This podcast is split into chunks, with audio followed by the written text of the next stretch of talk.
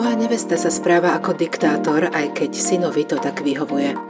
Bojím sa však, že kvôli tomu z mojej vnúčky vyrastie nesamostatná osoba, ktorá si bez poverenia od mamy neodkrojí ani krajec chleba. Viacgeneračné bývanie pod jednou strechou býva zdrojom mnohých konfliktov. Svoje o tom vie aj Marta, podľa ktorej je jej nevesta hotový diktátor. Vypočujte si jej príbeh, ktorý vám prináša magazín plný elánu. Svojich dvoch synov som vychovala sama. Kým starší bol vždy odvážnejší a samostatnejší, mladší Marek bol na mňa dosť naviazaný. Keď sa dostal na vysokú školu do mesta vzdialeného 400 kilometrov od bydliska, nebola som nadšená. Marek bol na jednej strane rád, že pôjde študovať, čo ho naozaj bavilo, na strane druhej sa mu za domovom. Po štúdiu mal v pláne vrátiť sa domov a nájsť si niečo tu – po skončení informatiky si svoj pobyt predlžil. Vo firme, kde popri škole brigádoval, mu ponúkli trvalé miesto. Prijal ho a o pár rokov neskôr si našiel aj priateľku. Petra bola typické meské dievča z paneláka. Robota okolo domu jej smrdela, za to veľmi rada hovorila ostatným, čo a ako majú robiť. Aspoň taký som z nej pocit, keď ju Marek prišiel predstaviť ku mne domov. Pracovala ako manažérka v Marekovej firme na oddelení, ktoré ani neviem, čo znamenalo. Marekovi sa Petra veľmi páčila a mal ju rád. Povedala som si, že ak je s ňou môj syn šťastný, budem ju akceptovať aj ja. Náhoda zariadila, že Petra prišla náhle o prácu. Nové miesto si nemohla nájsť.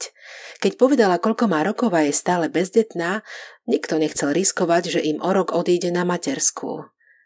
Bola pravda, že sa o dieťatko s Marekom v tej dobe aj pokúšali. Synovi sa zrazu naskytla príležitosť ísť pracovať do nášho okresného mesta. Marek Petru uprosil a o pár týždňov sa už stiahovali ku mne. Bola som šťastná, že bude mať syna opäť na blízku, aj keď spolužitia s Petrou som sa trochu obávala. Oprávnene. Petrin manažerský talent sa rozvinul naplno už pár dní od ich príchodu. Nepáčilo sa jej, že používam drevené varechy.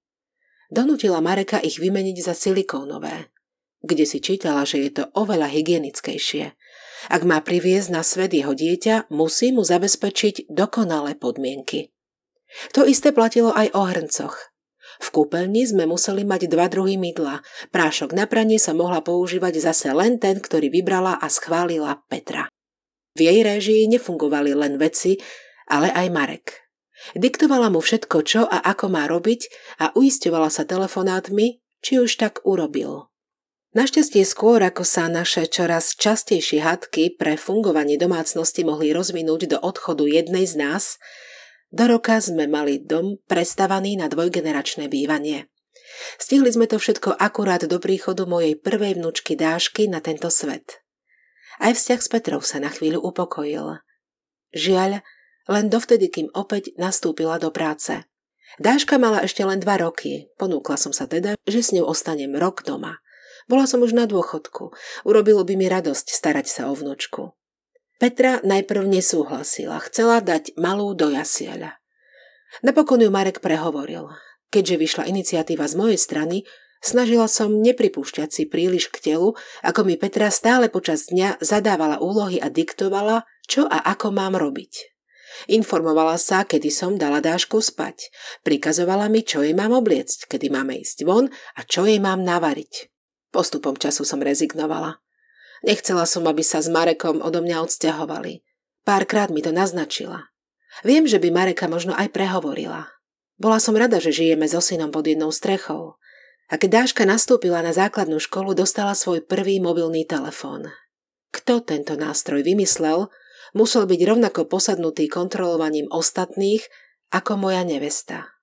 Svojej cére sa ozývala niekoľkokrát za deň, aby nezabudla kedy a kde má aké krúžky, čo si má vziať na seba a dookola to isté. Najnovšie má vnúčka zakázané kupovať si sladkosti. Petra má pocit, že je baculatejšia ako ostatné deti v škole. Ja na tom nevidím nič zlého, z času na čas dopriať dieťaťu malú sladkú odmenu. Dáška sa raz vo svojej detskej nevinnosti mame pochválila, že som ju zobrala na kremeš do cukrárne. To ste mali vidieť ten oheň na streche. Vraj ako som si mohla dovoliť podkopať jej rodičovskú autoritu takýmto spôsobom. Týždeň sa so mnou nebavila. Dokonca poslala aj Mareka, aby mi dohovoril. Lenže prišlo na moje slova a Dáška si začala sladkosti kupovať tajne. Prišlo sa na to, keď zabudla obaly od čokolád vo svojej školskej táške. A nebol to jeden obal od keksíka, ale asi 10 obalov od rôznych sladkostí za dva dní. Nechcela som do nej rýpať, že ja som to hovorila. Najľahšie dosiahnuť, aby niekto niečo urobil, je tak, že mu to zakážete. A deti nie sú výnimkou. Veľakrát som sa čudovala Marekovi, ako môže s takou ženou fungovať. Povedal mi, že mu to vyhovuje. Celý deň sa vrta v počítačových programoch, potrebuje niekoho, kto ho nasmeruje, čo a kedy má robiť. Obávam sa, že Dáška bude podobná. Nie preto, že by bola celý deň taká zanepráznená, jednoducho preto, že si až príliš zvykne na to, že jej niekto hovorí, čo kedy a ako má robiť. Bojím sa, že z vnúčky vyrastie nesamostatný jedinec, ktorý si bez poverenia od mamy nebude vedieť ani odkrojiť krajec chleba. Ak sa vám tento príbeh páčila, nezabudnite nám dať follow na Spotify, 5 hviezdičiek v Apple Podcast alebo palec hore na YouTube. Ešte viac pútavých príbehov, ale aj receptov, rozhovorov i zaujímavých článkov si prečítate na webe plnyelánu.sk.